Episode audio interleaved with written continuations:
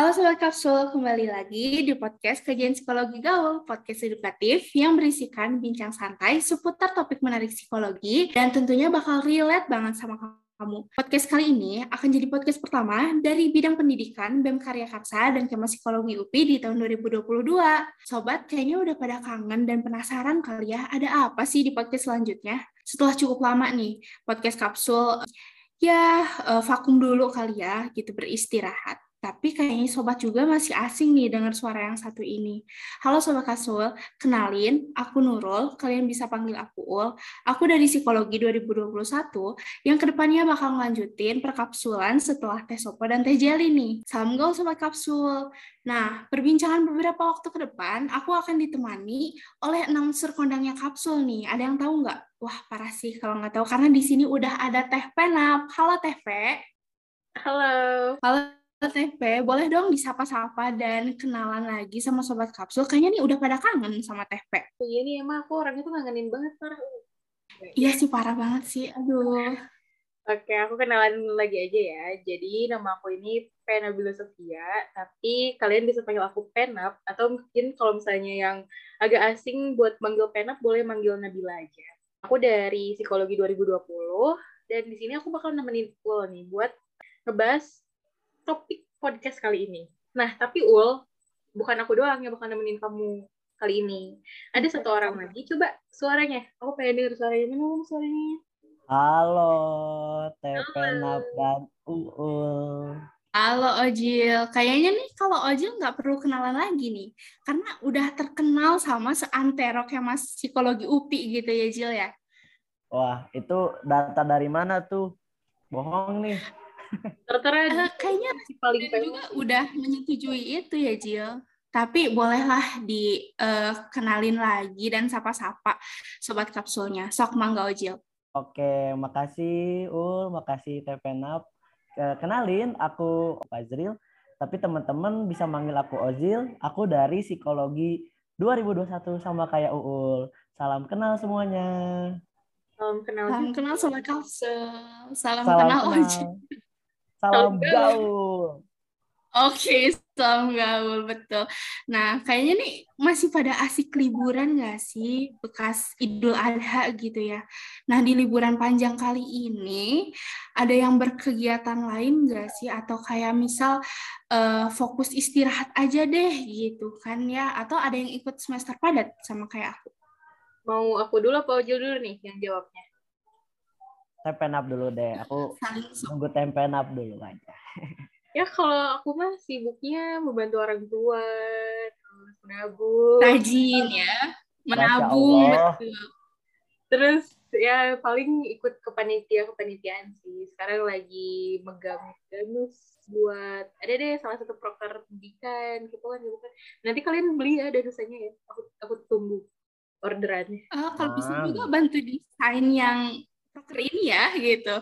Oke, kalau Ojil sendiri gimana nih?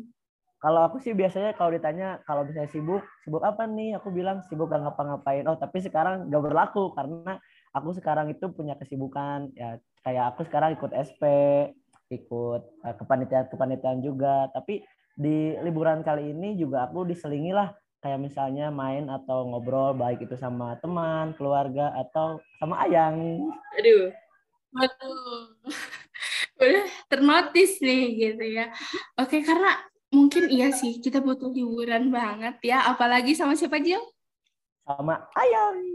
Iya betul, karena mental health itu matters ya. Oh iya di SP juga nih ada hal yang menarik gitu yang aku dapat. Aku nggak tahu sih kalau Ojil juga notice ini atau enggak, tapi ada salah satu dosen yang bilang beliau tuh prefer online class dibanding offline gitu karena takutnya tuh pada cinlok kayak wah ini kok bisa ya kepikiran gini? Tapi iya juga sih bener juga gitu. Kalau dari kalian sendiri ada nggak sih cerita yang kayak gitu? Kalau aku sih sama tuh pernah dengar statement itu dari salah satu dosen juga karena aku juga ikut SP gitu. Uh, kalau uh, cinlok gitu ya sama teman sekelas kayaknya enggak deh nggak nggak pernah gitu. Tapi uh, sekarang sama Ayang jadi satu kelas ya mungkin bukan cinta yeah, lokasi tapi emang dari awal kelas ya iya dari awal beda kelas kayak gitu tapi mungkin uh, dari TVNAP atau UU mungkin juga punya gitu pengalaman kayak gitu. Tapi kalau buat aku sih uh, gak relate. Sih aku juga gak relate. Soalnya aku daripada cinlok ke maksudnya kalau sama teman sekelas tuh agak aneh gitu loh. Soalnya kayak 20 kan 24 jam. Maksudnya sering banget bareng terus tiba-tiba eh suka gitu. Aku aku bukan yang maksudnya bukan tipe yang suka sama teman sekelas, tapi kalau misalnya beda kelas atau beda sekolah sih bisa jadi. Soalnya aku ya pernah suka sama yang beda kelas atau beda sekolah. Itu tapi ya sih. Yang mungkin yang dimaksudkan oleh beliau itu juga bukan yang kayak satu kelas gitu. Tapi kayak berkegiatan bareng karena saling berinteraksi terus menerus gitu loh apalagi kan emang baru pertama kali offline juga kan gitu. Makanya ya, kadang mm -mm, karena kita juga kayak ketemu lagi orang baru padahal sebelumnya kita udah kenal di zoom. Tapi kan beda ya feelnya kalau misalnya ketemu ya, terusnya gitu. juga beda. Iya ada aja tahu yang ini yang nyirian gitu kayak eh ini kayak ganteng deh di zoom gitu kan. Ah maksudnya kalian gak pernah? Pernah sama kok pasti dong. Kayak misalnya kita nyiriin kayak kemarin tuh oh iya iya kan, sih ganteng. Enggak aku enggak, enggak ganteng. Aku humoris itu validasi oh. tapi kalau ganteng saya enggak kata mama mah iya nah uh, berarti ini tuh relate gak sih sama statement yang tadi disampaikan oleh dosen tersebut? Mungkin untuk beberapa orang relate, cuma untuk aku enggak. Banyak kan ada pepatah yang aku tahu pepatah ini tuh dari Jelly, teh Jelly, yang katanya tuh kalau orang Jawa tuh bilangnya wedding tresno. Semakin banyak waktu yang kita luangkan atau yang kita spend sama orang tersebut uh, bakalan tumbuh gitu loh si perasaan cinta atau tertarik suka gitu. Ya karena sering ketemu juga kan ya. Karena intensitasnya makin tinggi jadi makin eh makin akrab nih makin frekuensinya juga makin dapat kayak gitu kali ya. Klik gitu ya. Oke berarti uh, kalau dibilang suka sama teman sendiri itu kemungkinan bisa atau ada yang udah temenan mah temenan aja gitu gimana tuh kira-kira kalau menurut aku sih, aku pernah dua-duanya gitu. Kayak pertama, pernah ngerasain aku tuh suka sama teman sendiri karena ya dia udah ngasih kayak perhatian lebih gini-gini kayak ngetrit aku kayak gitu. Ternyata, oh, jadi aku kenal gitu. Maksudnya, uh, dia kayaknya sinyalnya kayak gini deh. Eh, tapi ternyata enggak deh. Jadi kayak ya pasti kita pernah ngerasa suka sama teman sendiri gitu. Kalau menurut aku gitu tapi itu tuh kalau hubungannya uh, satu sama lain satu-satu gitu. Tapi kalau temennya kayak misalnya bareng-bareng nih ada tiga atau empat atau limaan lah banyak itu cowok cewek gitu. Nah itu kalau kata aku sih nggak nggak akan terjadi kayak gitu. Karena waktu-waktu tertentu aja gitu. Maksudnya kalau misalnya kita sama satu orang berdua itu pasti tapi kalau banyak kan enggak sih. Kalau kalau menurut aku ya pengalaman kayak gitu sih. Kalau pengalaman aku sih agak berbeda dari yang Ojol ceritain. Kan Ojol bilang kalau misalnya bareng-bareng temenan bareng-bareng itu kemungkinan sukanya tuh nggak ada gitu. Maksudnya kecil banget. Nah uh, ini tuh pengalaman aku sendiri yang baru terjadi beberapa hari kemarin. Jadi uh, aku punya circle gitu dari SMA dan kita tuh udah temenan kurang lebih selama lima tahun lah ya. Nah terus temen aku tuh ngetek gitu di grup katanya eh pe ini si ini gitu ya mau nembak cewek kasih wejangan dong. Terus aku tuh kayak hah aku aku sedih dong kayak padahal aku tuh suka gitu sama dia aku aku aku punya perasaan buat dia dan kayak ngedenger dia mau nembak cewek lain yang padahal aku tahu selama lima tahun temenan itu dia enggak maksud tahu kayak pasti anak-anak ibu yang pintunya tuh bukan ke cewek-cewek diri yang disebut nih tapi cewek-cewek yang Mami ya maksudnya hati lo jangan jangan nyebut wibu lo hati-hati. Tuh, mau nih. Maksudnya kan yang para wibu tuh lebih tertariknya biasanya ke anime gitu loh hmm. kan hmm. lebih lebih jarang gitu loh ke apa sih yang real gitu maksudnya yang di sekitar dia atau enggak sukanya sama cosplayer ya kan ya nah makanya waktu pas aku tahu dia suka sama cewek aku rada kaget gitu dan aku nangis gitu. kayak ya gitu deh Gak sedih ya karena kita anggapnya mereka tuh sukanya sama yang bidang datar nggak maksudnya kayak Iya gitu bukan yang real gitu kan ya. Iya ya, paham, Jadi aku tidak Tapi, merasa tersaingi gitu loh kayak ya udahlah gak apa-apa di suka sama anime gak apa-apa. Tapi itu nangis kan. Waduh masih denial nih masih denial ya. Tapi balik lagi ke yang Ojil bilang yang tadi tuh kayak ya udah gitu kalau misalnya satu sama satu kemungkinan uh, bisa ada suka gitu karena kayak ngerasa di treatnya itu spesial. Dan hmm. emang kayaknya tuh emang cowok tuh apa ya lebih uh, dominan kayak berpikir kalau mereka itu emang di spesialin gitu loh. Jadi kayak apa ya mungkin salah interpretasi gitu atau gimana karena mungkin cewek-cewek mah kadang kan ngetrit semua orang tuh kayaknya sama aja gitu. Atau gimana ya gimana tuh teh penap aku sih tadi kan udah nyampein kalau misalnya karena tertarik sih ada hak ketertarikan ada interest jadi kita sekarang gitu pingin ketemu pingin ada rasa lebih tapi kan ternyata pada akhirnya tidak seperti itu. Ini aku jadi inget kata-kata yang ada dari TikTok tuh biasanya ada di TikTok yang akun-akun sad boy, sad girl gitu. Mereka tuh suka bilang kan tahu gak sih kalian video yang tulisan doang? Pada tulisannya kayak gini, cewek kalau temenan sama cowok itu artinya mereka nggak tertarik, tapi kalau cowok temenan sama cewek itu artinya mereka tertarik gitu. Aku juga pernah baca-baca gitu loh di buku pertemanan antara cewek sama cowok. Nah, di buku itu tuh dijelasin kalau misalnya apa pun yang dimulai dari persahabatan antara lawan jenis gitu itu pasti akan uh, ujung-ujungnya tuh mereka akan saling tertarik gitu atau bahasa eksplisitnya sih lebih ngarahnya ke seks gitu ya jadi hari ini 18 tambah nih gitu ya. ya udah aman lah umur aman umur menjadi ya nggak apa-apa bukan hal yang tabu santai Nah, terus pembahasan ini juga sebenarnya jadi permasalahan di sejarah politik itu loh. Kan seperti yang kita tahu, zaman dulu tuh kental banget kan budaya patriarkinya. Jadi orang-orang tuh menganggap kalau misalnya cowok sama cewek itu berada di lingkungan yang berbeda. Jadi mereka tuh memandang cewek itu lebih rendah kan daripada cowok kastanya. Secara ya, mm-hmm. secara sosial itu lebih rendah daripada cowok. Nah, uh, jadi mereka tuh menganggap nggak mungkin gitu kalau misalnya si cewek sama cowok temenan. Karena ya buat cowok tuh mungkin nggak ada untungnya. Dan bahkan mereka nggak kepikiran gitu kalau misalnya cewek sama cowok tuh bisa temenan. Nah, uh, cuman setelah masuknya paham feminisme di dunia politik budaya-budaya patriarki itu kan mulai agak hilang. Nggak sepenuhnya hilang tapi agak hilang. Nah muncul tuh istilahnya yang namanya new woman. Jadi new woman itu mereka bilang cewek-cewek atau perempuan-perempuan yang lebih idealis, lebih berani, lebih belak-belakan. Ibaratnya kalau sekarang tuh istilah gampangnya independent woman. Dari situ tuh mereka mulai bisa ngelihat kalau oh cewek sama cowok bisa-bisa aja temenan karena emang ada keuntungan juga kan nggak harus terkait sama seks gitu nggak harus ke sana gitu pikirannya karena kan bisa aja gitu mereka tuh menjalin hubungan platonis hubungan platonis itu adalah hubungan dengan rasa cinta tapi enggak memiliki ketertarikan seks atau ke arah sana gitu. Berarti kayak gitu. Oke berarti kayak ya udah gitu kita mah temenan aja gitu. Nggak ada ketertarikan ke arah sana. Tapi mungkin ini potensinya kecil banget gak sih? Karena eh, kayak uh, jarang ditemui gitu.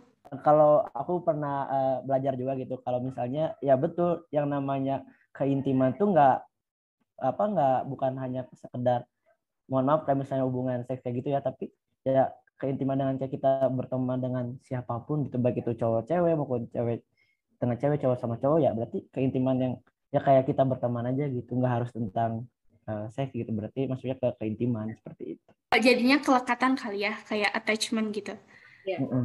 tapi emang sih balik lagi kayak si cowoknya itu kebanyakan gitu sampai sekarang ditemuinya itu memang hampir kayaknya nggak 100% juga sih tapi 90% gitu uh, emang karena cowoknya gitu ngerasanya tuh di treat itu loh di treat spesial gitu ya nggak sih itu emang banyak terjadi kah begitu karena kan ini benar-benar jadi fenomena yang unik tapi kompleks gitu loh di antara kita yang remaja ini gitu.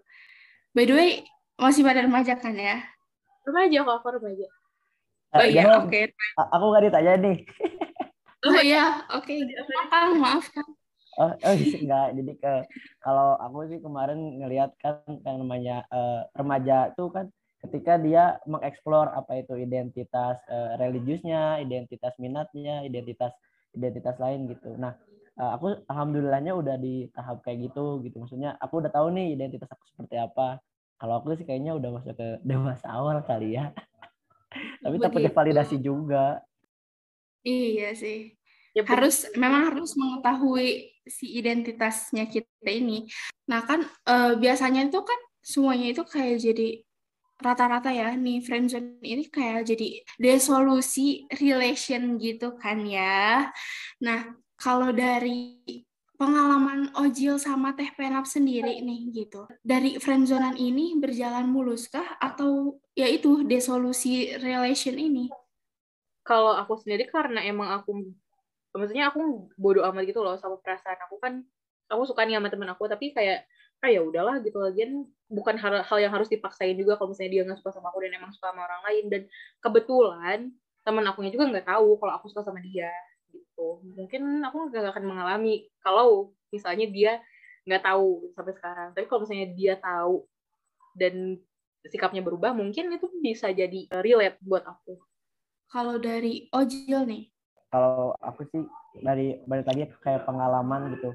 Kita kan nggak bisa ya mengontrol hal-hal yang di luar kita gitu. Jadi kita yang kontrol diri sendiri aja gitu. Pas perasaan kita suka sama dia ya udah. Tapi kan kita nggak bisa nuntut balik dia harus suka kayak gitu kan makanya ya udah lebih baik ke nerima aja kayak gitu. Karena perasaannya itu nggak bisa disalahin gak sih? Kayak suka nggak suka ya udah gitu. Itu mah uh, sudah dari sananya gitu kan ya. Betul. oke deh kalau kayak gitu nah uh, berarti memang uh, dominasi si friendzone ini memang terjadi kan? Platonis itu emang jarang terjadi. Kalau kayak gitu rasanya kita udah banyak cukup membahas si friendzone ini ya. Nah kalau dari Teh P dan Ojil sendiri ada nggak sih saran gitu atau tips-tips gitu untuk biar nggak usah deh mending nggak usah friendzone atau ya sebenarnya nggak apa-apa kok temenan mah temenan aja gimana tuh? Ya kalau misalnya pada saat ini posisi kalian sedang di friendzonein atau kalian lagi suka sama sahabat sendiri, I think it's okay gitu karena ya itu normal-normal aja terjadi karena ya pasti di antara kita sendiri punya ketertarikan sama lawan jenis dan menurut aku itu normal dan nggak usah menyalahkan diri sendiri kayak kenapa sih aku harus suka gitu sama teman sendiri aku malah, aku malah bakal merusak hubungan ini bla bla bla ya dengan ada pemikiran kayak gitu justru malah merusak si pertemanan itu gitu, biasanya jadi kayak ya udah let it flow aja kalau misalnya suka Iya.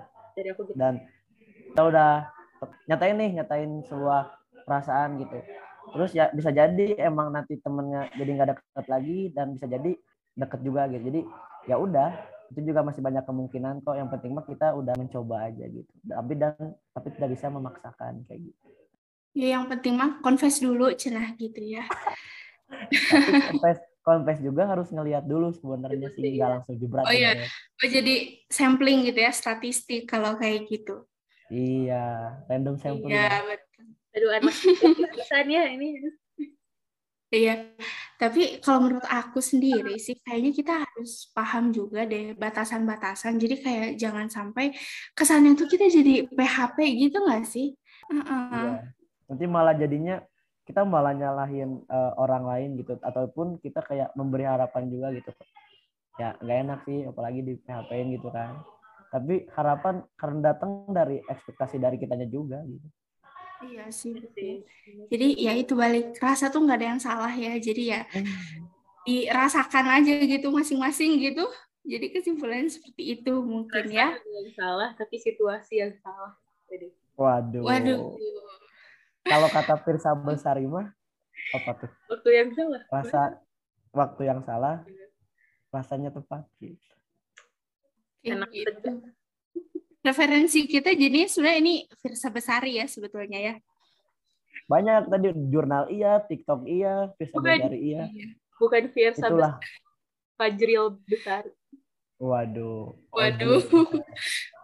Bukan ojil kecil eh. Gak, kan besar, kecil. Aduh, Jadi ojol kecil gitu ya? Oh, ya. Oke, kalau kayak gitu, makasih banyak loh sobat udah nemenin kita sampai akhir. Moga-moga bermanfaat ya dan pantengin terus, juga update terus Instagram dan Spotify BMK Psikologi UPI buat dapetin beragam konten menarik kapsul lainnya. Aku Ul, aku Pe. Aku Ojil. Kita bertiga pamit undur diri dan salam gaul sobat kapsul. Gaul sobat kapsul. Gaul, gaul, gaul.